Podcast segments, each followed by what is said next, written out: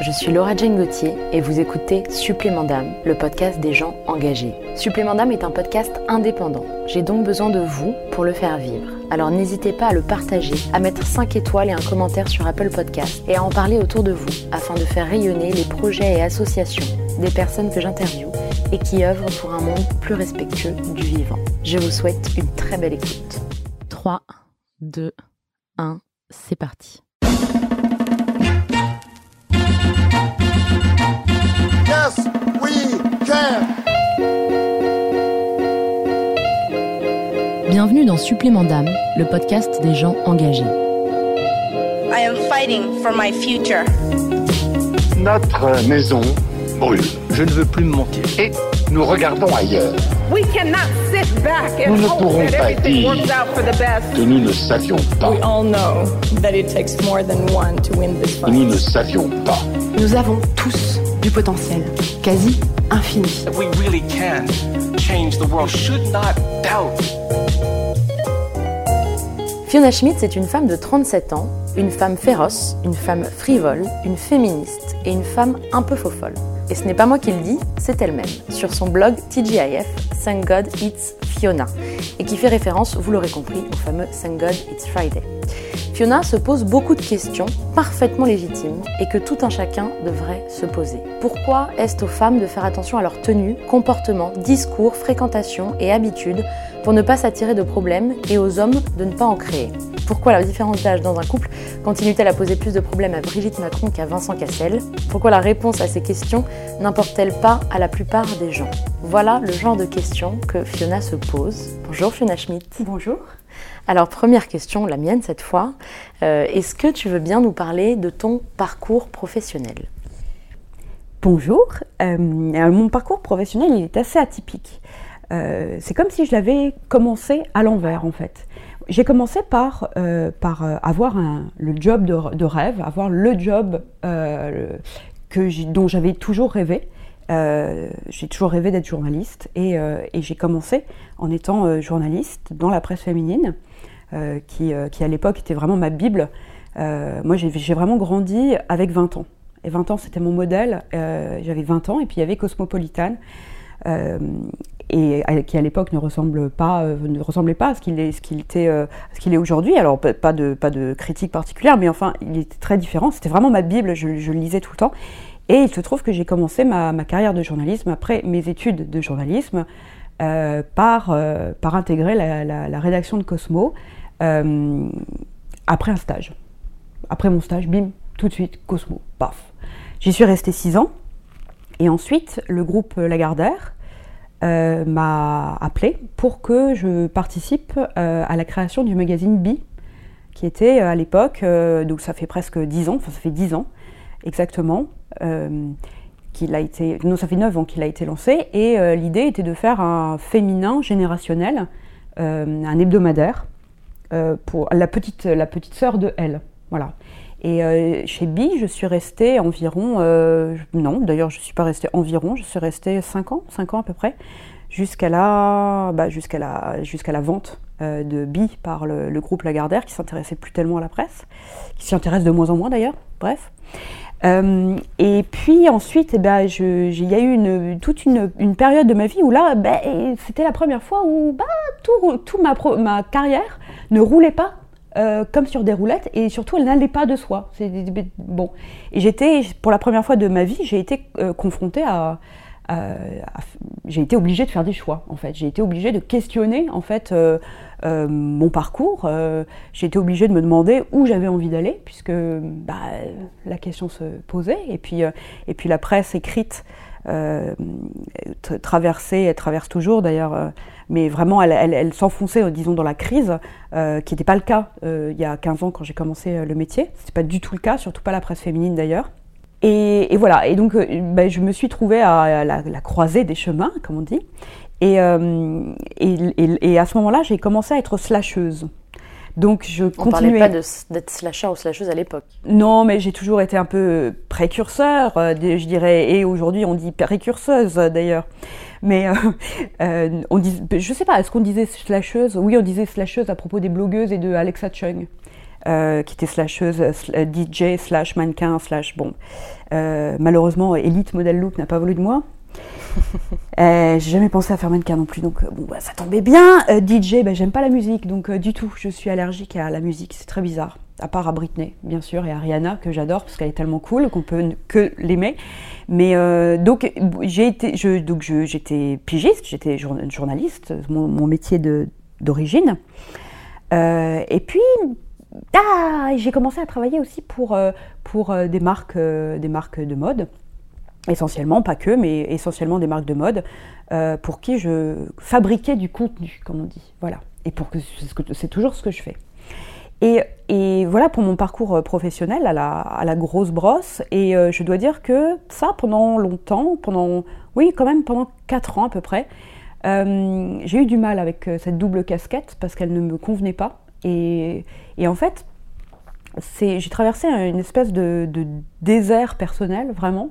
Et je me disais, mais euh, bah, j'ai pas envie de faire ça euh, dans 10 ans, et même parce que j'ai déjà pas envie de faire ça dans un mois, donc euh, dans 10 ans, ça va être encore plus compliqué. Et, euh, j'étais vraiment dans une, phase où je disais, mais, ça pas tout ce que je fais n'a pas de sens, ça n'a pas de sens, vraiment. Je j'arrivais pas, je je- je- j'écrivais des articles, euh, que je- les articles que j'avais toujours écrits, c'est-à-dire des, des éditos, des, des- des points de vue, des, papiers euh, sur le couple, les relations hommes-femmes, etc. Ce que j'ai toujours fait, ce que j'ai toujours aimé faire. Et puis là, j'avais moins la j'avais moins la foi, ça me ça me plaisait moins. Je, et en plus, je, ma, c'est très prétentieux ce que je vais dire, attention. Éloignez les oreilles sensibles. Euh, à l'immodestie. Euh, ma- ma- mais ma, ma spécialité, disons, c'est euh, l'humour. Euh, c'est ce qui. Voilà, c'est, enfin, c'est, j'ai, toujours essayé de, dédramatiser euh, la vie, qui est plutôt dramatique, à mon sens en tout cas, par l'humour. C'est une espèce de tension. Voilà, donc. Et j'avais du mal, à, j'avais du mal à trouver des, des choses drôles dans un quotidien qui m'amusait plus. Euh, voilà, et puis, euh, et puis bah, le, fait de, travailler pour des marques, bah, c'était très sympa, mais, mais là non plus, je ne voyais pas, je me voyais pas en faire mon métier parce que j'aurais pu, après tout, euh, vouloir. Euh, c'est aussi c'était une euh, c'est une période à la trentaine où il y a beaucoup de, de gens surtout aujourd'hui qui changent de voix bon. Mais moi je savais pas. Je savais pas en fait. Je je- j'adore cuisiner mais je me voyais pas faire un CAP de cuisinière euh, bon. Euh, j'aimais j'ai- j'aime depuis que je suis petite je, je sais faire qu'écrire. Je- j'aime ça j'aime j'aime que ça. J'aime que ça. J'aime écrire. Je Oui, j'aime le tu écris comme tu respires, quoi. ah, là aussi c'est très prétentieux mais mais je ne sais En pas. tout cas, adores écrire et tu as des facilités à écrire. J'écris depuis, euh, j'écris tous les jours, euh, j'écris depuis toujours, c'est ce que je sais. J'écris depuis que je sais dans quel sens tenir un stylo, et c'est le métier que j'ai toujours voulu faire. J'ai jamais envisagé de faire autre chose. Euh, c'est quelque chose qui me, qui me procure à la fois beaucoup d'angoisse, c'est très anxiogène d'écrire, mais un, bonheur qui est très difficile, qu'il est très difficile de décrire. C'était vraiment ça, et je me disais, mais j'ai pas envie, voilà, je- oui, on parlait de de- d'autres trajectoires, de changer de trajectoire, et moi, je ne savais pas quelle trajectoire emprunter, en fait.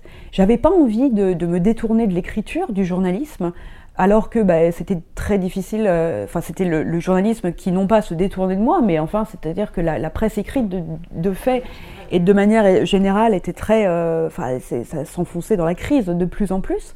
Euh, moi j'ai jamais, jamais voulu travailler à la radio, je bégayais beaucoup trop. Voilà, et à la, télé encore moins parce que je fais beaucoup trop de gestes, je, je bouge dans tous les sens, ça va pas du tout.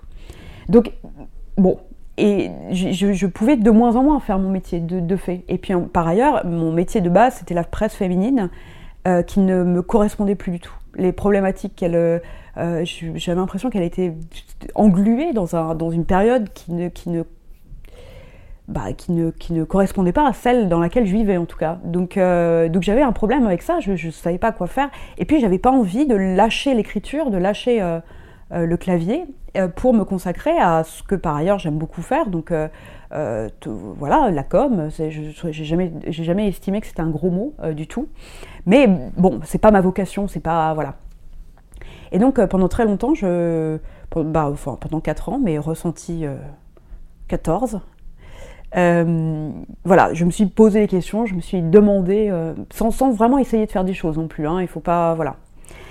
Et puis, euh, j'ai commencé à écrire des livres, et en fait, tout s'est euh, tout s'est articulé en fait. C'est très bizarre. Moi, je j'ai jamais fait de yoga de ma vie. Enfin, si j'ai fait du yoga une fois dans ma vie et je me suis endormie. Non, c'est vrai, hein, c'est une vraie, une, vraie histoire. Mais c'est parce que je pense que j'ai pas eu le, le- la bon prof, quoi. Mais en fait, et puis c'est parce que le, le- la notion de la notion de lâcher prise m'angoisse. Moi, c'est le voilà, lâcher prise, le, vide. Moi, ça m'angoisse le vide. C'est bon, bon, c'est pas mon truc. Mais enfin bref, c'est comme si parce que j'ai beaucoup d'amis qui font du, du, yoga et euh, c'est un, truc d'alignement des chakras en fait. C'est un truc, c'était quasiment mystique. C'est comme, euh, c'est quelque chose que je, alors que je suis très contrôle fric euh, dans la vie, que j'aime bien maîtriser les choses, que j'aime bien quand c'est, voilà, comme tous les anxieux. Euh, ben là, j'ai, en fait, j'ai vraiment, pour le coup, là, pour la première fois de ma vie, lâché prise, vu venir et tout s'est aligné. Voilà. Et donc maintenant, j'écris des livres. Au travers de l'écriture de ton premier livre. Euh, alors mon premier livre, c'était un livre de cuisine. Voilà.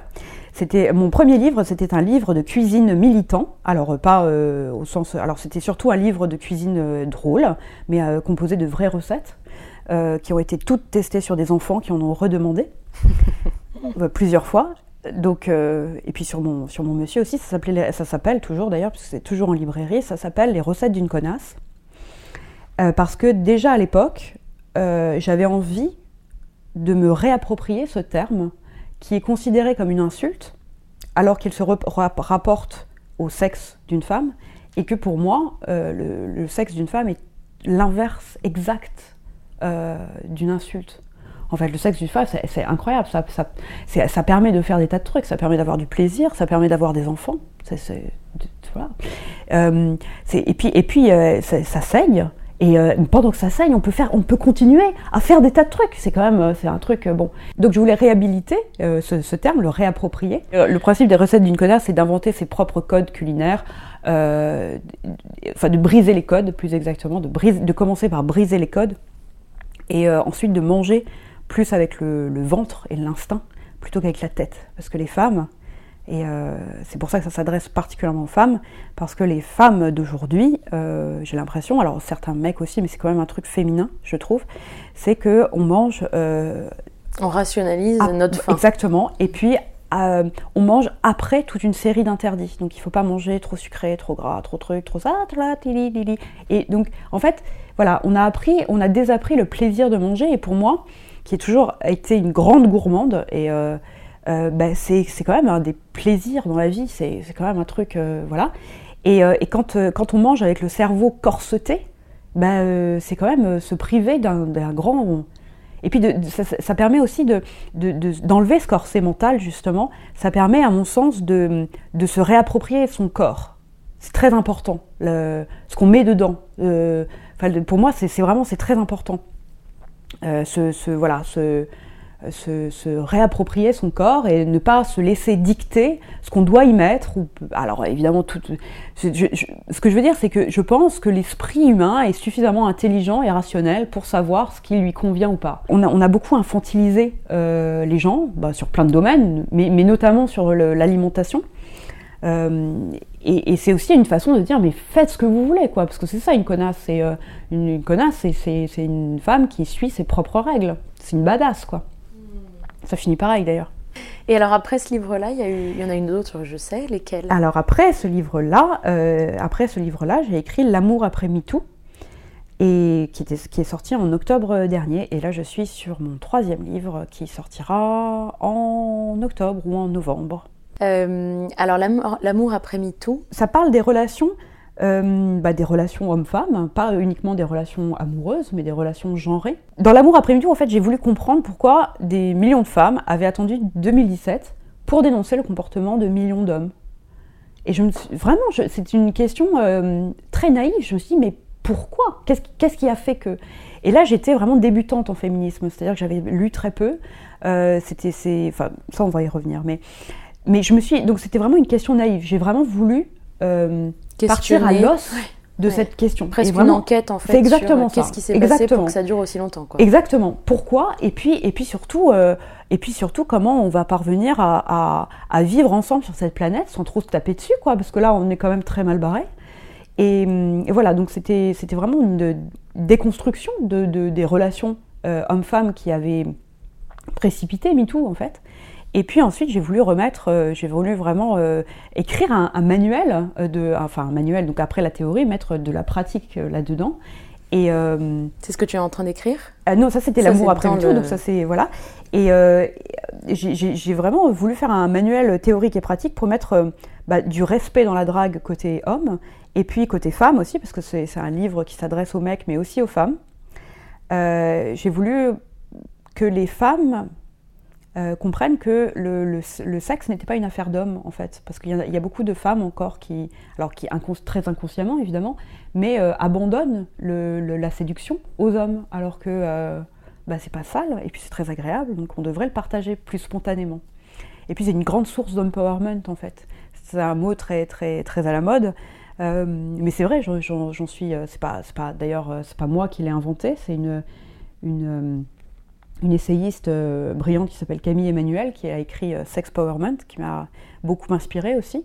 Et, euh, et voilà, donc ça parle de ça, ça parle, ça parle, de, ça, ça- ça parle de bah, d'amour, euh, d'avant MeToo et puis d'après MeToo.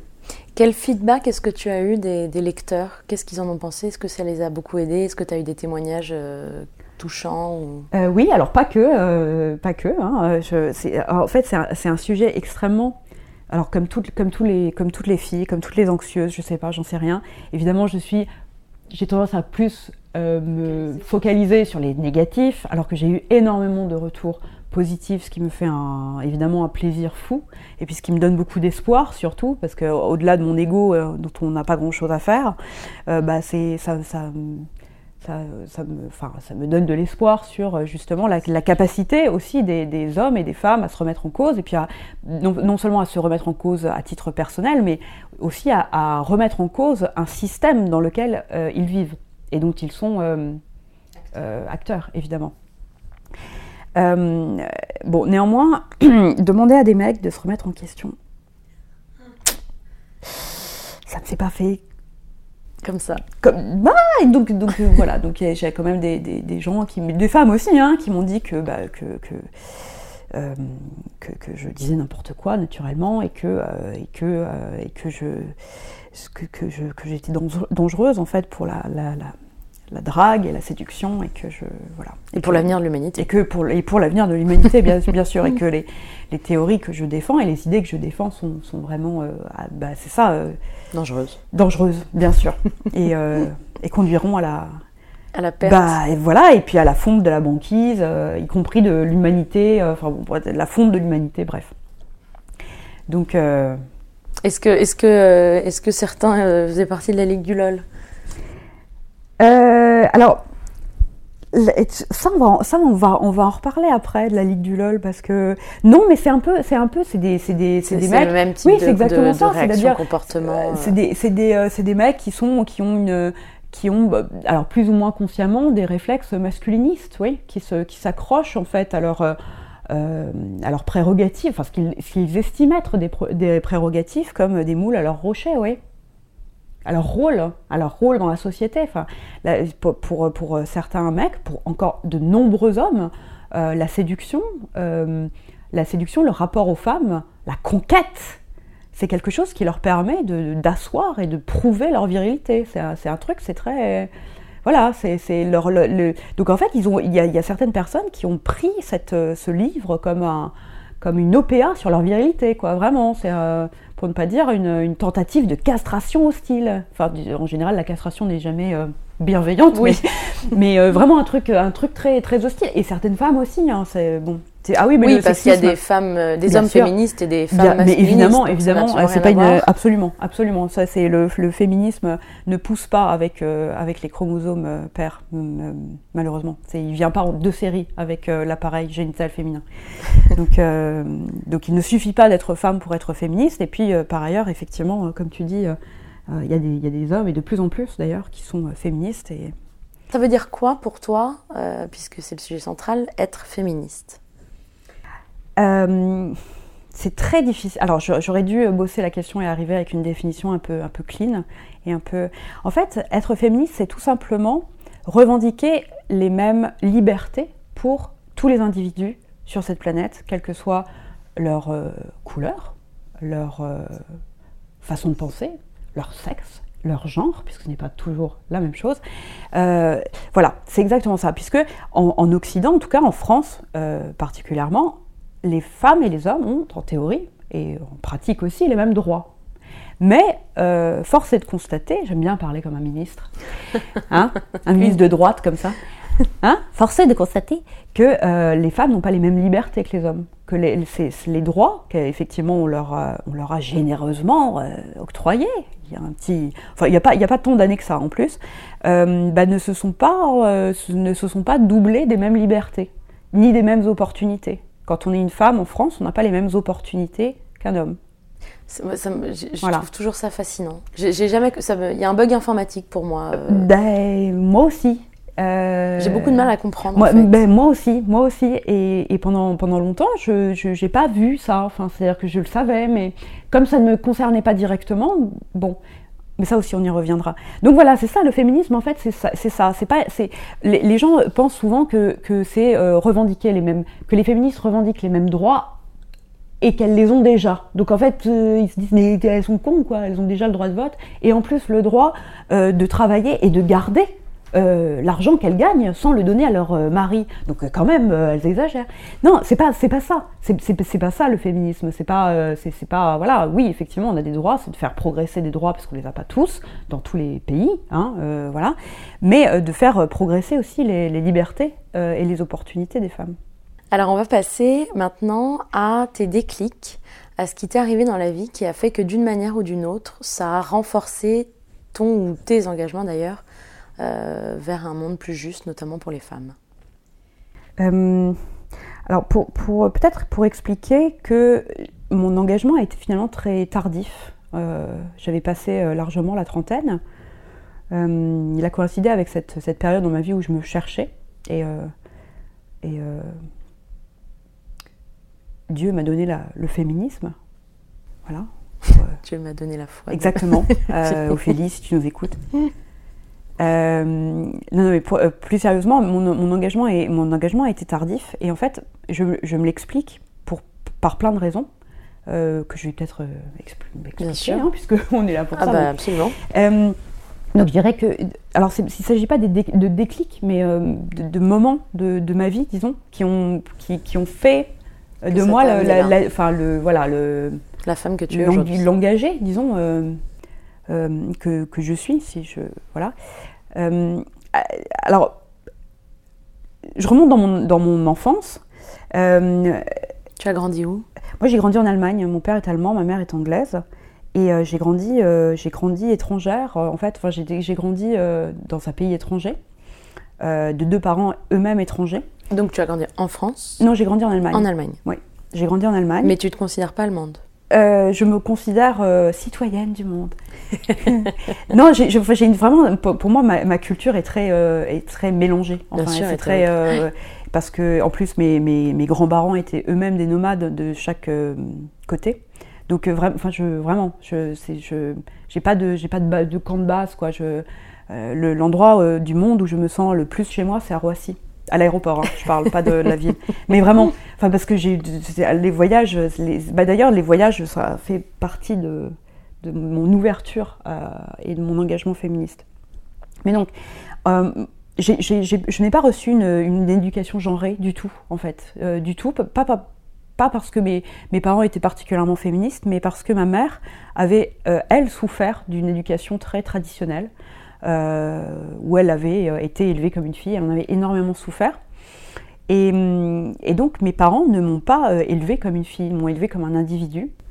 Euh, donc libre de se comporter exact, comme, exactement. comme tu l'entends. Donc je n'ai jamais entendu de toute mon enfance, en plus j'ai une euh, éducation plutôt atypique, mais euh, qui, qui m'a fait souffrir pendant un moment, et puis en fait dont je mesure aujourd'hui à quel point elle m'a en fait apporté de liberté, euh, de liberté de construction. Euh, j'ai jamais entendu fais attention. Je n'ai jamais entendu ne dis pas ça. Jamais, j'ai jamais entendu, j'ai jamais entendu ces, mots ou ces expressions euh, qu'on dit aux petites filles. J'ai jamais entendu sois sage, jamais. Jamais. Donc euh, moi je grimpais aux arbres, je, je, je me battais, euh, enfin je et euh, je me mais je me battais avec, je me battais en tutu rose hein, parce que je Parce que tu as envie, tu ah, mais, envie mais bien de sûr, parce que mais bien, bien entendu, parce que j'étais à la fois très girly et puis très, enfin j'étais un individu en fait. Je, je me suis jamais considérée comme, quand- en, en fait, on est arrivé en France bah, quand je suis entrée dans mon adolescence avec fracas, et, et c'est là que je me, je me suis rendu compte que mon sexe, mon genre, était un, un- enfin constituait un problème. oui. Voilà, et me déterminer, effectivement, et me déterminer euh, socialement, et euh, constitue un problème non pas pour moi particulièrement, Mais pour d'autres. mais, mais pour d'autres. Et qu'il allait conditionner effectivement certaines choses de mon existence quotidienne. Est-ce que c'est le fait que ce soit différent en France et en Allemagne ou est-ce que c'est ton âge et ta perception qui a évolué puisque tu es arrivé à- en France à l'adolescence? Euh, alors, c'est peut-être ça. euh, j'ai grandi, euh, j'ai grandi, euh, j'ai eu une enfance assez solitaire en fait parce que bah, j'avais pas euh, beaucoup de, enfin j'avais des copines mais mais je les voyais très peu en dehors de l'école et puis j'en avais pas énormément non plus et, et donc bah moi j'étais beaucoup avec mes livres en fait. J'ai passé mon, mon enfance dans les livres ou euh, bah, dans la cour, donc à battre euh, euh, avec euh, les, des, gamins du coin, mais c'était pas vraiment de mes copains. Enfin, c'était, c'était, j'ai pas, j'ai pas le souvenir d'avoir des, des- un truc, tu sais, comme dans les films avec les, les- les bandes d'enfants et tout ça. J'ai pas eu ça du tout. Euh, donc j'ai pas été beaucoup confrontée à, à d'autres enfants et à leur leur code. Donc je peux pas dire en Allemagne euh, les gens sont plus progressistes qu'en France. C'est pas, pas ça. C'est que en fait je me suis, euh, en fait je, je me suis retrouvée dans l'adolescence confrontée à beaucoup plus de gens euh, que dans mon enfance. Voilà, c'est plus ça. Euh, et, et voilà. Et puis alors, bon, l'adolescence a été une, une, part, enfin une, une phase, euh, comme beaucoup de gens, euh, très pénible euh, dans ma vie. Et donc, mais elle a, elle a, elle a perduré pendant longtemps, moi, chez moi, mon adolescence, vers jusqu'à 35 ans à peu près. hein, euh, pas... Non, mais c'est vrai, c'est vrai. Et donc, en fait, j'avais, eu- enfin, j'exagère, mais à peine jusqu'à la trentaine, en tout cas. Euh, jusqu'à la trentaine, en, fait- en fait, je, à l'adolescence, je me suis rendu compte que je ne, je, je ne correspondais pas au moule, enfin que je n'avais pas les codes de la féminité, et qu'en même temps, les mecs, ils me m'incluaient pas non plus parce que j'ai pas un mec. Donc, euh, je me suis rendu compte que ma façon d'être, euh, qui m'avait construite, enfin, avec, qui me constituait, était un problème. Donc, euh, je, que j'avais pas les codes, que euh, voilà, que donc du coup, je les ai mimés pendant longtemps. J'ai singé les codes de la féminité euh, pour, bah, pour avoir des copines, hein, et puis pour avoir des mecs aussi, hein, bon. Et mais j'avais du mal à me situer, à me situer déjà en tant qu'individu, ce qui ne facilite pas, je pense, l'empathie et forcément. Je Oui, pense que quand, euh, quand on se cherche soi-même, on a, on a du mal à s'intéresser aux autres. Voilà, en gros. Enfin, aux autres, c'est-à-dire euh, à l'humanité en général, pas aux autres euh, dans son cercle proche. Mais donc voilà, je, je m'intéressais, enfin, j'étais, j'avais du mal à décoller de mon propre nombril qui me posait problème. Donc, euh, donc voilà, et c'est à, à partir du moment où je me suis trouvée moi-même en fait que je me suis ouverte à d'autres, euh, au reste À du. Bien sûr. voilà. Non mais c'est vrai. Mais c'est c'est- l'image est très claire, c'est qu'en fait euh, on est absorbé par euh, les problématiques qu'il y a dans notre exactement vie ça. et on peut pas regarder en l'air quoi. Ben, c'est un peu ça, et puis, euh, et puis je, je... oui, c'est ça. J'ai, en fait, j'ai eu besoin de trouver ma place dans le monde avant de, à Pouvoir mon te niveau, exactement, et puis à mon niveau, essayer de, de modifier le monde dans lequel euh, ben, j'ai évolué. Voilà. Donc ça c'est la première. Donc ça, c'était voilà. Euh, et puis euh, il y a une, il y a une autre. euh, donc ça, c'était une, une- enfin, une première phase. C'est pas un déclic, mais c'est une, disons une phase qui explique. euh, un peu le pense, contexte voilà, déjà. un peu le contexte. Euh, et puis, il y a eu toute la, la phase de, de Bi, quand euh, j'ai- cofondé et co-créé le magazine Bi. Donc, euh, Fin, fin de vingtaine, début de trentaine? Ouais, j'avais euh, 27 ans. Oui c'est ça. Et euh, voilà, euh, j'avais 27 ans. Et puis, euh, bah, c'était à l'époque où, bah, voilà, c'était une mine d'idées, de trucs et tout. Et puis, ça on fourmillait d'idées toutes et tous. Il y avait un garçon aussi. Et puis, bon, l'i- l'idée, j'en étais la rédactrice en chef du magazine Bi. J'étais très jeune. Et puis, encore une fois, très immature. Enfin, je- ne m'étais pas trouvée moi-même. Donc, bref. Et, mais enfin, l'idée du magazine, c'était de, parler aux femmes de, tout, d'un ton léger d'un ton léger, mais, mais vraiment de tout, c'est-à-dire euh, un peu à l'anglo-saxonne en fait. C'est, moi, je, je suis très imprégnée par cette culture anglo-saxonne qui fait partie de moi aussi, parce que euh, voilà, tout ce, enfin, ce- ce- C'est ta maman qui est Oui, ma anglaise. mère, ma mère est anglaise. Et, euh, et donc ce, voilà, ce, ce côté euh, être de parler des, des sujets graves, mais avec euh, légèreté, et puis ne pas avoir, ne pas être complexé aussi par la légèreté, parce que en France, euh, j'ai l'impression, et toujours d'ailleurs, que on peut pas faire du glossy, euh, enfin le- que, que le, le- On est obligé d'être grave. voilà, exactement. Et qu'il y a deux, il y a, il y a deux, en fait, il y a les, il y a deux choses quoi. En fait, on peut, il faut, il faut choisir son camp. Il faut être, euh, on peut être so- soit euh, sérieux, soit marrant, mais on peut pas faire les, les deux en- ensemble. Alors que les Anglo-Saxons savent le faire très bien. Euh, bon. Et puis pour des tas de, de raisons, ça n'a pas fonctionné. Donc je suis restée chez Bi, mais j'en étais plus, euh, j'étais plus rédactrice en chef parce que je crois que je suis pas du tout faite pour être boss, du tout. Euh, Ni pour avoir un boss. bah, j'ai du mal aussi. non, mais c'est vrai, c'est très difficile. Ouais. Non, mais ça, c'est, vrai que le fait d'être à électron libre comme ça, c'est, c'est, enfin, il y a, il y a des gens qui disent ouais, moi je suis comme ça, je suis rebelle, autorité. euh. Non, bah, moi, ça, moi, ça m'a fait beaucoup souffrir, quoi. Ça, vraiment, c'est, je, je, je- ça m'a vraiment fait souffrir d'être en dehors des codes. C'est un truc. Moi, je, je ne rêvais que d'être dans la norme. hein. Vraiment, c'est bon. Mais aujourd'hui, ça te va très bien d'être indépendante. Aujourd'hui, ça me va très bien d'être indépendante. Oui, oui. Et puis, je me suis beaucoup euh, calmée aussi, enfin, recentrée. Et puis, j'ai trouvé euh, à quoi je servais, donc euh, aussi. Sur, bon. Donc, euh, oui, ça, oui, oui, ça me va très bien d'être indépendante. Oui, oui, très bien. Et puis, ça, ça, me- ça me- ça ne m'empêche pas de travailler euh, par ailleurs en équipe. C'est pas, je ne suis pas complètement misanthrope, hein, bien sûr, sinon je changerais de métier. Euh, bref, donc qu'est-ce que je, je disais Euh, Donc le deuxième déclic, c'est Ouais, donc voilà, donc en fait c'était ça. On a, j'ai essayé, j'ai essayé de faire ça et puis ça n'a pas marché. Et puis bon. Et en fait, le dernier déclic, ça a vraiment été MeToo. Et en fait, je m'étonne rétrospectivement de ne, pas avoir eu de déclic plus que ça euh, en 2011 avec l'affaire DSK, qui pourtant a été le déclic pour tout un tas de féministes, de cyber-militantes aujourd'hui, enfin de- des, filles qui ont commencé à militer sur euh, Twitter notamment, euh, dès 2011-2012, dès le tournant des années 2010, où le- les réseaux sociaux ont pris une- une place très très importante dans l'engagement féministe. Et, euh, et effectivement, le traitement médiatique de l'affaire DSK a été, mais, enfin, et là, là, je, reviens à la, Ligue du LOL dont il ne faisait pas parler, mais, mais parti, mais euh, Jean-François Kahn a parlé de troussage de domestiques quand même. C'est Jean-François Kahn qui était le directeur de la publication d'un magazine de gauche, donc progressiste, euh, Marianne. Voilà. Et on parlait de troussage de domestiques sans donner le nom de la domestique en question. On, par- on a, parlé de, on a parlé beaucoup du, du gâchis de la vie et également de la carrière de DSK sans, sans, sans mentionner Nafissatou Diallo. On on- elle- le- son nom n'a même pas été mentionné. Et euh, en fait, elle, n'était mentionnée que pour dire qu'elle était moche et que c'était incompréhensible et que donc il n'avait pas pu faire ça. Et ce traitement, qui était tellement misogyne et sexiste, euh, euh, m'a choqué, mais rétrospectivement, c'est très bizarre. C'est pas, ça n'a pas été le moment. euh, ça n'a pas été le moment, mais, mais peut-être que ça a infusé quand même euh, dans mon esprit. On avait, à- à- chez Bi à l'époque, on avait euh, donné la parole et la couverture d'ailleurs à Tristan Bannon, qui, euh, qui, mon Dieu, la pauvre, qui s'en est pris plein la gueule à, à- à l'é- à l'époque où elle avait osé en fait faire son MeToo euh, à, l'époque, donc euh, dire ce qui s'était passé. Et, euh, et on lui avait, euh, on lui avait donné la parole. euh, et euh, c'était, ça avait pas été, ça avait pas. Euh, Ça on- avait, ouais.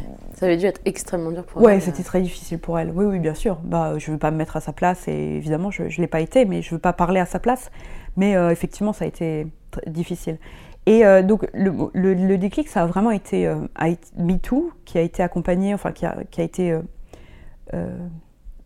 qui a coïncidé avec un événement personnel sur lequel j'ai pas envie de m'étendre particulièrement, mais qui n'a pas à voir directement avec ça. Mais voilà, donc il y a eu deux déclics en même temps. Euh, et donc voilà, et MeToo, et, et ce que je te disais au début, c'est j'ai essayé de, comprendre pourquoi. Qu'est-ce que qu'est-ce qui euh, qu'est-ce qui faisait qu'originellement, voilà, qu'est-ce qui fe- qu'est-ce qui qu'est-ce qu'il y avait, qu'est-ce qui- s'est passé, qu'est-ce qui a merdé à la base, quoi. Qu'est-ce qui en- fait que Quoi la femme n'est pas Pourquoi l'égale de voilà. en 2019 Non mais c'est ça. Pourquoi Pourquoi on en est arrivé là en fait? Pourquoi il y a des mecs qui considèrent euh, que c'est normal de traiter des millions de mecs. On parle pas de trois mecs. Bon, euh, des millions de mecs considèrent que c'est normal de traiter des femmes comme si leur, leur corps était à leur disposition, comme si les, des femmes étaient, étaient là, étaient dans l'espace public pour les divertir. Comment ça se fait? Qu'est-ce qui, qu'est-ce qui a merdé à un moment? Et puis pourquoi on est, pourquoi, pourquoi on n'a rien dit aussi? Bon. Est-ce que tu as trouvé des réponses à ça? Ah oui, bien sûr, oui, oui. Qu'est-ce qui- Euh, enfin, euh, bah, euh, parce que euh, parce que l'éducation, mais- parce que euh, alors euh, bon, je je euh, je, je vais Dans pas rentrer dans les lignes, hein, mais, mais- vo- voilà, mais parce que parce qu'on reçoit, parce qu'on est on est imprégné de codes euh, euh, sexistes, misogynes, euh, on est imprégné de enfin, cette culture patriarcale en fait, s'infiltre dans tous nos neurones, dans tous nos comportements, dans tous nos voilà donc euh, donc effectivement le, le Ça devient la norme et finalement ça devient la norme. plus. non, oui, c'est ça, ça devient la norme. C'est effectivement, et c'est- ça en fait. C'est c'est c'est euh, c'est un peu c'est un peu compliqué de, de résumer les choses comme ça, mais c'est un ensemble de codes qui font que bah une femme c'est comme ça et puis un homme c'est comme ça et qu'ils sont Et égaux. c'est tellement mais- intégré au plus profond Oui, qu'on le que- questionne même plus. C'est exactement On ça. croit qu'on est comme ça. Oui, on s'identifie à ce qu'on attend de nous. C'est exactement Et ça. on le devient. C'est oui, c'est exactement ça. Et voilà, et j'ai en fait avec ce avec ce, ce, ce livre, j'ai voulu répondre à celles et, et, et- et à ceux et à celles et ceux, ceux, ceux, ceux et, ceux et celles, parce qu'il y a des, des femmes aussi encore une fois qui disent on peut plus rien dire, c'est la fin de la drague, c'est la fin de la séduction. Et en fait ça, ça m'a choqué, ça c'était vraiment un déclic parce que je me suis dit mais les gars, tristesse. les gars et les, et les meufs, mais en fait, vous confondez complètement euh, l'amour et, le, et, et ou le sexe et le pouvoir et, euh, et euh, la séduction et le rapport de force. Et je me suis dit, mais c'est quand même atroce d'avoir cette vision-là. Donc la, la, fin de la fin de d'annoncer la fin de la drague en, questionnant les rapports de force, je me suis dit mais c'est atroce quoi. Voilà. Et donc ça, ça a vraiment été un déclic. Et à partir de là, donc évidemment, donc c'est un livre que j'ai voulu drôle. Euh, et j'espère qu'il est. Enfin, c'est un essai aussi, donc euh, euh, référencé, enfin, en tout cas le, le plus possible. Donc j'ai lu énormément. Et là, j'ai commencé à lire et j'ai pu arrêter en fait. Donc, euh, donc voilà. Et là, j'ai vraiment. euh, et en fait, T'as pris que- conscience à ce moment-là Ah oui, de la vraiment. gravité du Oui, problème. ouais, vraiment. Et en fait, c'est en lisant, en, en ti- en tirant les pages, en fait, j'allais dire tirer le fil, mais en, en lisant les pages, en- en- vraiment en avalant. J'avais l'impression d'ouvrir les yeux de plus en plus. Enfin, c'est-à-dire que c'était comme, euh, je, je- c'est très, très, étrange en fait. C'est comme oui, si c'est-à-dire qu'en fait, on a vécu pendant des années avec euh, une problématique ou plein qu'on ne voit même pas. Oui, c'est ça. Oui, Puis voilà. d'un coup, on ouvre les yeux, on voit que ça. En C'est- fait, j'étais pas. c'est- c'est- je, je, je- c'est pas du tout que j'étais pas. euh, j'étais, j'étais anti-féministe. C'était évidemment pas ça. Mais pour moi, j'étais. euh, Tu vivais sans trop te poser la question. Oui, je me, je me posais pas la question parce que je pensais que le fait, bah, je trouvais ça super le féminisme, mais euh, comme beaucoup de, de femmes encore aujourd'hui, je pensais bah, que les combats avaient été menés et puis que bah, euh, je, me reposais sur, euh, sur les lauriers euh, qu'avaient semés mes grands-mères et mes aïeuls. Et, euh, et puis je pensais que bah, du, coup cette, cette conscience féministe, enfin le fait d'être égal de l'homme, bah, venait de, de ces grilles avec toutes les filles, quoi, que qu'on n'avait pas besoin de questionner ça, que c'était normal. Bah oui, évidemment, on est égal, ouais, bon. Mais C'est pas un sujet. C'est pas un sujet. Il n'y Voilà, a pas matière que ce soit un sujet, c'est bon. Pas vraiment. On a, on a le droit de- de- de- d'avorter, on a le droit de Oui, c'est vote. ça. euh, bon. Ouais, on a le droit de prendre la pilule, bon. Et donc, euh, j'avais pas vu, tout, enfin, toutes les, tous les, j'avais pas vu la, la poussière sous les meubles, quoi. Et maintenant, tu vois que la poussière. Bah ça, c'est un, peu- le problème. Oui, c'est ça. C'est quand euh, c'est un peu, ouais, c'est ça. C'est quand tu commences à voir le coin où il y avait, où il y a laissé de la poussière. Après, tu vois que c'est, en fait, c'est pas propre partout, hein. ça, c'est, ça, c'est un peu le, c'est un peu le problème. Mais c'est très, c'est très galvanisant aussi. C'est très, j'ai l'impression que le, le, on- le cerveau, euh, je sais pas, euh, fonctionne plus, plus, je sais pas, pas, pas plus vite, mais mieux. Enfin, Et quelle euh, mission tu t'es donnée de, de, par rapport au mission, c'est féminisme très, euh, Ou en tout cas, comment est-ce que tu traites ce sujet au quotidien Alors, j'ai remarqué, alors donc ça c'est encore une peut-être une problématique ou ma- mon côté an- anglo-saxon. Euh, j'ai remarqué, parce que moi-même je, pensais euh, ça, je pensais que le féminisme c'était un truc d'experte. Je savais que ça existait hein, en dehors, donc moi je me considérais comme féministe, mais féministe light, mais féministe de série, comme je dis, sans les options. hein. Et je pensais que les options justement du féminisme étaient réservées aux expertes, celles qui avaient étudié euh, Beauvoir, et puis les autres, et voilà. Et puis moi j'avais essayé de lire le deuxième sexe, ça m'était tombé sur, avec, avec violence sur les orteils. Au bout de la page 15, j'avais j'avais pas, euh, j'avais pas, j'avais pas adhéré, je trouvais que c'était super, bon voilà, enfin bien sûr, mais ça m'avait pas donné envie euh, de, de- de- lire d'autres autrices féministes. Euh, et donc j'avais abandonné, j'avais pas essayé ailleurs particulièrement. Et, et pour moi, mais parce que parce que c'est vrai qu'en France, on a, il y a un, un féminisme très intellectuel, ce qui est très bien, c'est super, voilà. Mais c'est encore ça, c'est le, côté mainstream, c'est un gros mot, hein. Donc euh, c'est voilà, donc il y a pas a pas de, moi je, suis vraiment entrée dans le féminisme via des américaines euh, qui m'ont fait rire. De problématiques qui n'ont rien de drôle, mais elles m'ont fait rire. Et moi, vraiment, le, déclic, vraiment le déclic, ça a été euh, Bad Feminist, le livre de Roxane Gay que j'ai lu en anglais, bien sûr. Hein, c'est pour mon côté snob, qui a été euh, traduit en France euh, récemment, l'année dernière, je crois. Et mais je l'ai lu il y a quoi, trois ans? Enfin, vraiment pas, c'est vraiment pas. Et en fait, c'est un, ouvrage qui est tellement déculpabilisant. Euh, et puis drôle, il y, a des, passages qui sont très drôles. Elle, y aborde des tas de problématiques, puisque par ailleurs elle est, euh, journaliste et elle est chroniqueuse dans tas de, journaux américains.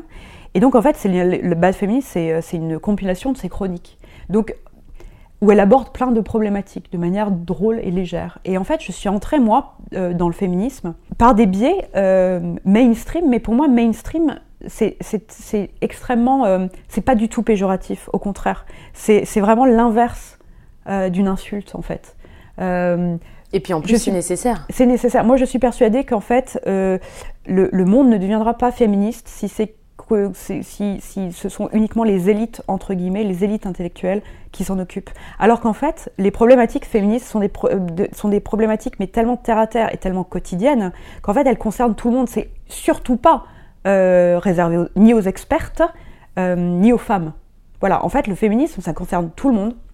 Et je pense, et à mon avis, enfin, c'est en tout cas c'est ma façon, c'est ma méthode, on va dire, euh, Il faut que ça parle. au plus grand nombre. Et, et je- et je- et je- j'ai l'impression que en fait le cerveau, il absorbe plus d'idées quand il est détendu, et donc il, euh, qu'on qu'on aborde ce- certaines questions graves par le biais de l'humour. En tout cas, c'est- c'est c'est ce que j'ai toujours fait, et c'est ce qui m'a permis de venir à m'interroger euh, sur, des, sur des sujets euh, graves. Et puis aussi, euh, ça a été vraiment de Rox- Roxane Gay, mais aussi les livres de Liv, Liv Stromquist, je le dis très mal, pardon, ou, ou d'autres, ou, le, ou le, le spectacle Nanette de Anna Gatsby, par exemple, c'est une humoriste australienne Qui est sur Netflix. qui est sur Netflix. Allez le voir. je- mais bien sûr, allez voir, ça, ça bouleverse la vie. Enfin, voilà, le- l'humour m'a permis de m'intéresser à des choses plus euh, trapues, on va dire. Euh, même si ça a l'air c'est ta manière à toi de Oui, gérer le grave, en fait. C'est exactement ça. C'est exactement ça. L'humour, c'est décompenser. euh, et c'est surtout, c'est en fait, c'est c'est Marion Séclin avec qui avec qui je pa- je, je, je parlais, qui euh, je l'interviewais pour un papier que j'avais écrit dans Chic pour sur euh, l'humour justement et le féminisme. Ça m'intéressait il y a un an et demi à peu près ou presque deux ans. Et, euh, et elle me disait que euh, Rappelle peut-être qui est Marion Séclin. Marion Séclin, le- euh, Marion Séclin, c'est une influenceuse, c'est une youtubeuse euh, qui donc sur son compte Instagram, c'est elle m'a dit, c'est une comédienne euh, féministe et euh, qui revendique son féminisme, qui le, qui le dit, qui s'en, qui s'en, ca- enfin, cache pas. C'est pas une maladie honteuse, hein, ce n'est pas un syndrome Mais, de la Tourette, ni donc il y a aucune raison d'avoir honte, mais enfin c'est ça ne Qui, qui l'assume, qui le met qui en le, avant. voilà, qui et le met en avant et qui milite voilà. par le biais de l'humour. Et elle disait que l'humour, elle me disait que, que l'humour, c'était la, la- le fromage sur la tapette à souris du féminisme. Et ça m'est resté. Et je trouve que c'est très vrai, en fait. Et que, effectivement, l'humour, ça permet de, je sais pas, de. euh, bah, de ça permet de, faire hein. venir, euh, de, de faire venir au sujet des gens qui, qui l'auraient contourné sans, sans ça, je pense. Euh, moi, j'ai pas la prétention de tout savoir. Je, je, je connais rien en fait. Je suis vraiment une débutante euh, du féminisme, de toutes ces théories qui par ailleurs me passionnent. Et donc, j'apprends tous les jours. Et, euh, et ce que, ce que j'apprends tous les jours, et ce que je trouve fondamental, j'essaie de le, de le communiquer, de le partager par le biais de l'humour. Euh, alors pas que, hein, je ne fais pas que du, que du lol, mais c'est pour moi c'est une, oui, une façon de dé- dédramatiser le sujet, qui ne doit surtout pas être dramatique, au contraire. Et donc toi, c'est quelque chose qui revient souvent dans ta vie de, Dans ta vie, tu as tendance à, quel que soit le sujet, euh, Oui. rire du dramatique ou du grave ou du sérieux? Euh, oui, parce que oui, parce que c'est, pour, pour moi, c'est vraiment une défense. Enfin, c'est- ça- euh, sinon, je, certainement, je, je ne serais pas là pour en parler aujourd'hui. Mais euh, oui, c'est vraiment c'est une, bouée de sauvetage carrément l'humour. C'est vraiment c'est un truc. C'est oui, une- ça permet à, de mettre à distance une réalité qui n'est pas euh, qui n'est pas toujours très très heureuse. Vraiment, c'est une. C'est peut-être très intime et tu, je te laisse mettre le curseur absolument où tu veux et t'es pas obligé de répondre. Mais du coup, ça t'a sauvé de ce que j'entends dans ce que tu dis, l'humour? Ah, ah, oui, vraiment. Oui, ça m'a. Oui, oui, oui. Enfin, euh, euh, oui, ça m'a. Ça m'a. Disons, la mise à distance que permet l'humour m'a permis de ne de, de, de traverser euh, certaines épreuves de la vie sans trop y laisser de plume. On va dire. Voilà. Oui.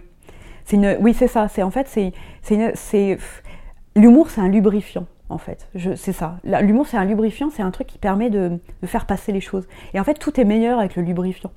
Euh, le sexe, mais aussi euh, les coquillettes euh, au beurre. Voilà, où, euh, où les- voilà, ça grince moins, en fait. La vie grince moins euh, avec du lubrifiant. Voilà. Ça fait moins mal aussi. Ça fait moins mal euh, pour, pour- pour plein d'aspects. Non, mais c'est vrai. Donc voilà, pour moi, l'hu- l'hu- l'humour, c'est le lubrifiant de la vie, quoi. Y compris du féminisme. Ça permet de, voilà, de le faire passer plus en douceur pour les gens qui ne s'y intéressent pas spontanément.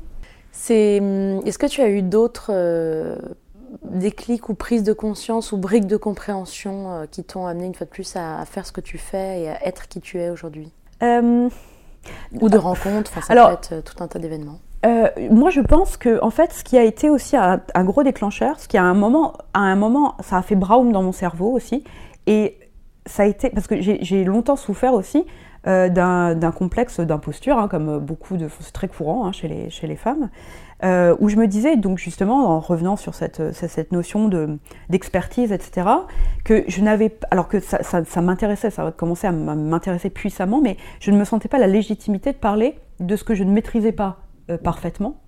Euh, Alors que la notion de- de maîtrise Oui. est toute relative et d'expertise évidemment, aussi. Évidemment, surtout, en- surtout, euh, surtout sur des sciences humaines qui, par définition, sont des process- ces procédés euh, mouvant. mouvants et, exact, et évolutifs. Donc, on n'a jamais fini euh, d'appréhender le féminisme.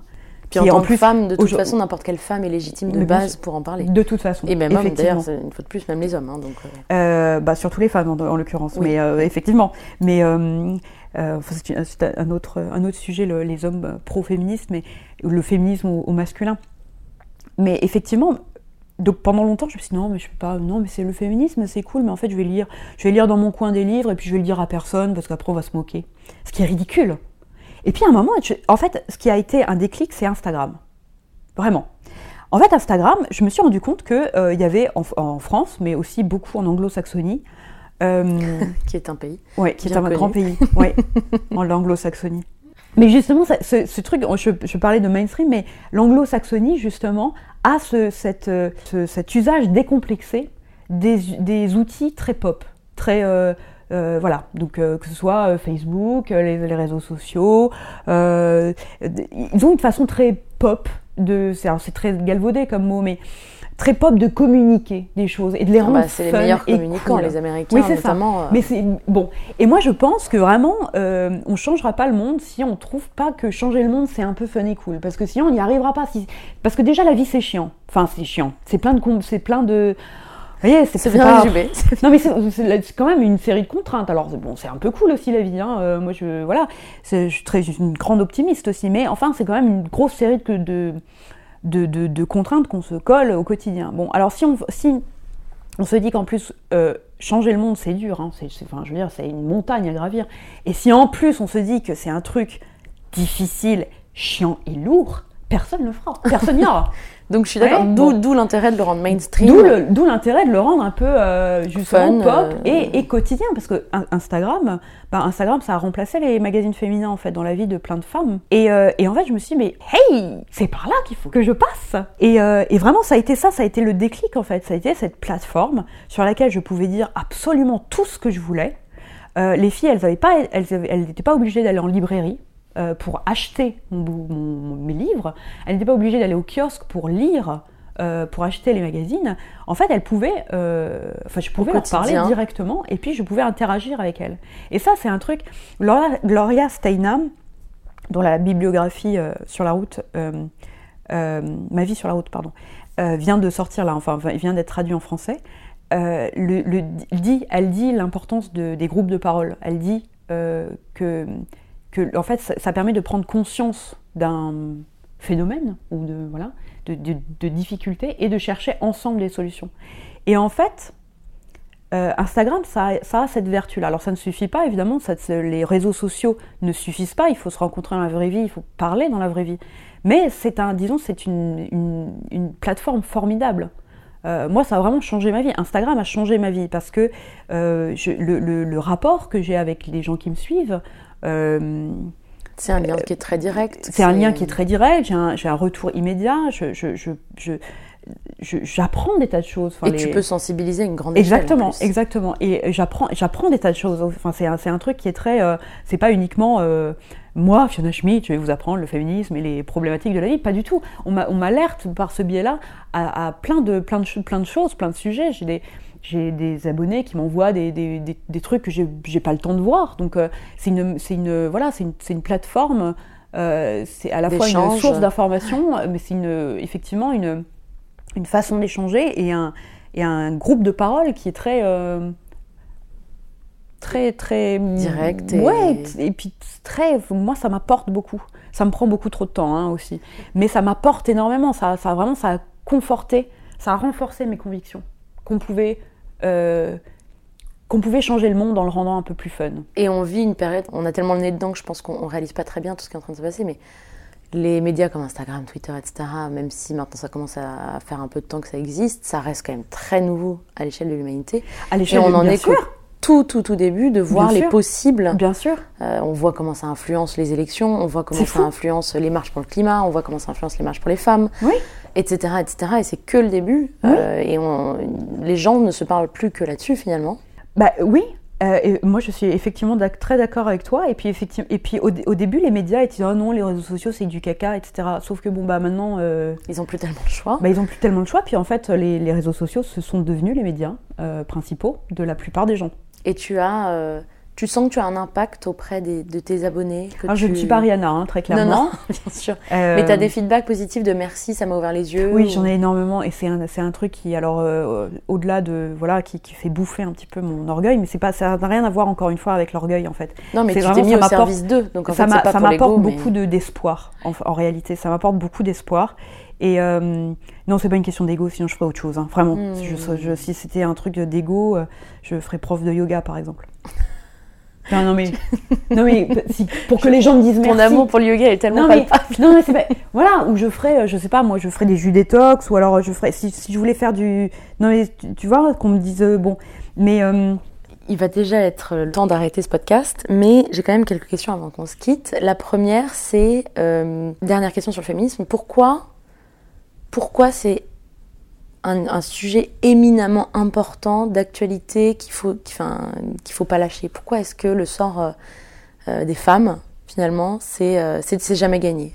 Euh, alors, la réponse est très simple. Donald Trump, Jair Bol- Bolsonaro, je ne sais plus comment il s'appelle, Victor Orban, la montée des extrémismes, la montée des populismes. Bah voilà, en fait, c'est ça la, la réponse. Enfin, parce que, parce que, parce que les, parce que les méchants ont beaucoup de ont beaucoup de pouvoir, beaucoup de force, beaucoup de force de conviction, et que, euh, bah, que nous on est les gentils et que et qu'il faut lutter contre quoi, parce que c'est parce que si parce que parce que le, le- le silence justement, parce que pendant très longtemps on a dit aux femmes aussi, pendant très longtemps on disait oh pff, mais ça n'en- vaut pas la peine, ça n'en vaut pas la peine, t'es au-dessus de ça, ne dis rien.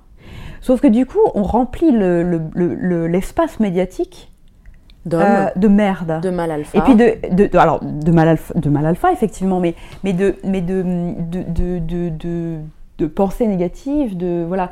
Donc il faut porter l'espoir, il faut le il faut le il faut le porter, il faut porter une parole différente. Il faut pas dire non, je suis au-dessus de ça, je vais pas m'exprimer. Non, il faut s'exprimer, il faut exprimer, il faut il faut dire que dans la société que la société n'est pas traversée que de haine et de euh, de personnes qui pensent qu'une partie de l'humanité est supérieure À à, une autre, à la moitié de l'humanité. Même plus. plus que la moitié. Voilà, même plus. Euh, il faut, qu'on entende dans l'espace médiatique, dans tout l'espace médiatique au, au- au- au sens large du terme, il faut qu'on entende des voix positives, il faut qu'on entende des voix progressistes. Est-ce Voilà. que tu as bon espoir? Euh, ah ben, je pour, je pour, alors, je pense que pour être féministe, il faut être très optimiste. Parce que si on l'est pas, ça peut être vraiment très vite déprimant. Vraiment. Et depuis, Non, mais- que, depuis que tu as pris conscience, de, depuis que tu es féministe en gros, est-ce que il n'y a pas un moment donné où tu as eu une espèce de, de phase de mini-dépression parce que tu, tu- tu réalises l'ampleur de la tâche? Euh, ah, euh, alors, oui. euh, entre, entre guillemets dépression, mais découragement. Quoi. Non, non, ah oui, non, non, et et puis euh, ça a été suivi par une phase de dépression. Moi, j'ai- été har- harcelée. J'ai été harcelée sur les réseaux sociaux, surtout, voilà, sur les réseaux sociaux, mais aussi mois. via mon, mon, mon, mon- mon adresse mail. Quelqu'un a écrit crève sur ma porte, ce qui est quand même d'entrée. Ouais, ouais, ça a été compliqué. Après Ah ouais. que, ouais, après que je sois allée déf- défendre mon livre, donc L'amour après MeToo, devant euh, un masculiniste mais acharné, euh, ceinture noire de masculiniste. Enfin, en général, ça arrive vite, hein, les, les- ceintures. Euh, donc, je vais pas, je vais taire le nom, mais et qui était l'ancien président des jeunes du Front National. Donc voilà. Et, et en fait, j'ai été, donc j'étais face à lui. euh, On était censé avoir un débat. Je, bon, et je, n'avais pas préparé ce débat. J'étais pas préparée en fait à, À la violence. à, à la. Alors les arguments, je peux les imaginer, mais en fait, on peut pas les imaginer tant qu'on n'y est pas confronté, tant qu'on n'est pas confronté à ce point à, euh, Un déni. à l'antithèse en fait de ce qu'on pense. Enfin, c'est-à-dire que je, je sais, je, je, sais que le monde n'est pas peuplé que de Bambi, je, le sais, mais ça, le fait de, voir ça, le voir la haine à l'état pur euh, devant soi, euh, c'est très déstabilisant. Enfin, et moi, en plus, je suis, je suis très timide. Donc, euh, en, fait, ça aussi, c'est une façon. L'humour, c'est une façon de combattre ça. Et, et donc, je peux être extrêmement déstabilisée par la haine et par les sentiments haineux, en fait. Et euh, bref, donc il a déversé son truc, il a, il a, il a, enfin, il en fait, il, m'a, il m'a sauté à la carotide et il l'a plus lâché. Et je, pas, je me suis pas défendue. Enfin, c'était pathétique. Hein, c'était vraiment euh, bon. Et donc, il a accaparé 90% du temps de parole pendant que j'étais et je savais pas comment, je savais pas comment réagir. J'étais complètement atone, amorphe. Et, euh, et après ce, ce passage, pendant un mois et demi, deux mois, ça a été 200 à 300 messages de haine par jour que je voyais. C'est-à-dire que j'allais pas sur YouTube, j'ai pas de chaîne YouTube où ça a été le pire. Donc je le vois, je le voyais pas. Là, ça a vraiment été. euh, bon, en l'occurrence, c'était ma, ma, petite belle-fille, l'une de mes belles-filles, qui est allée euh, faire le ménage sur YouTube. Moi, je ne les ai pas vues pour, euh, pour, pour que je. Mais j'ai porté plainte, etc. Enfin, c'est en cours, c'est une, longue, très longue procédure. Mais là, à ce moment-là, je me suis dit, mais je. C'est trop, en fait. Je ne suis pas armée pour ça. Je, J'ai pas demandé ça. Enfin, je- je c'est trop pas en fait. ça, je- si, euh, si porter le combat féministe, c'est être à ce point brutalisé, enfin c'est- vraiment c'est- c'était de la barbarie quoi. C'est- euh, bah, ça, ça, ça va être compliqué quoi. Je, je me sentais pas les épaules de, de le faire. Puis ça m'est passé parce que le- les parce que les raids euh, aussi ont se sont atténués, et puis parce que j'ai mis en place des, systèmes de filtres sur Facebook, sur les réseaux sociaux, etc. Et puis parce que je me suis blindée aussi, j'en ai parlé, parce que souvent les, personnes euh, victimes de harcèlement n'en parlent pas, parce qu'elles en ont honte. hein. Ça c'est un truc, euh, un truc aussi qui est bien intégré hein, dans notre euh, système de pensée, c'est que quelque part, là aussi, pendant longtemps, je me suis dit, bah, je suis responsable, alors que je suis féministe, que j'ai décortiqué tout ça. Mais même moi, qui suis au courant, enfin, qui suis Mmh. sensible, sensibilisée à ce, mais je me suis dit, bah non, bah, c'est vrai que c'est ma faute parce que j'aurais pas dû y aller en fait, ou j'aurais dû préparer davantage mon intervention, ou j'aurais dû et j'aurais pas dû, et voilà. Et ah, donc j'ai, inversé le, j'ai, j'ai moi-même à, à mon égard fait du victim blaming, vraiment. Et euh, donc voilà, donc, euh, mais enfin bon, après ça m'est passé. Et ça t'a pas découragé du coup Ça ne m'a pas découragé du, du tout. Au contraire, après ça m'a passé la phase de, de- d'abattement, parce qu'il y a eu une phase d'abattement où je pouvais. En fait, c'est, très difficile à.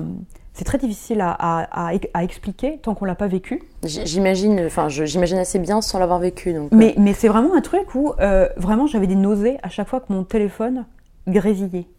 Et il grésillait, alors sans compter mes- les, les appels euh, de, de professionnels, les appels de mes amis, etc. Enfin, qu'il avait une notification. À chaque notification, j'avais des nausées. Et donc j'avais des nausées bah, en permanence, puisque mon téléphone euh, Tu as fini par m'arrêtez pas. enlever les notifications. Alors bien sûr, oui, oui, bien sûr. Mais je, je n'allais plus sur les réseaux sociaux et tout ça, mais je me suis dit, mais, mais c'est pas juste. C'est pas, c'est pas à moi de d'arrêter d'y aller. Enfin, c'est à, c'est, c'est à ces euh, haters d'arrêter de, de haïr, en fait. Ma dernière question, c'est qui souhaiterais-tu voir à ta place dans un prochain épisode? Une personne. Mona Cholet. Mona Cholet. Ah ouais, je l'adore. Ou Titu Lecoq. Tu la connais? Titu Mona- Lecoq, ouais. Euh, Et Mona Cholet? Non. Non. Tu pourrais me mettre en contact? Super. Et ben génial. Et ben merci infiniment. Merci beaucoup. Merci à toi.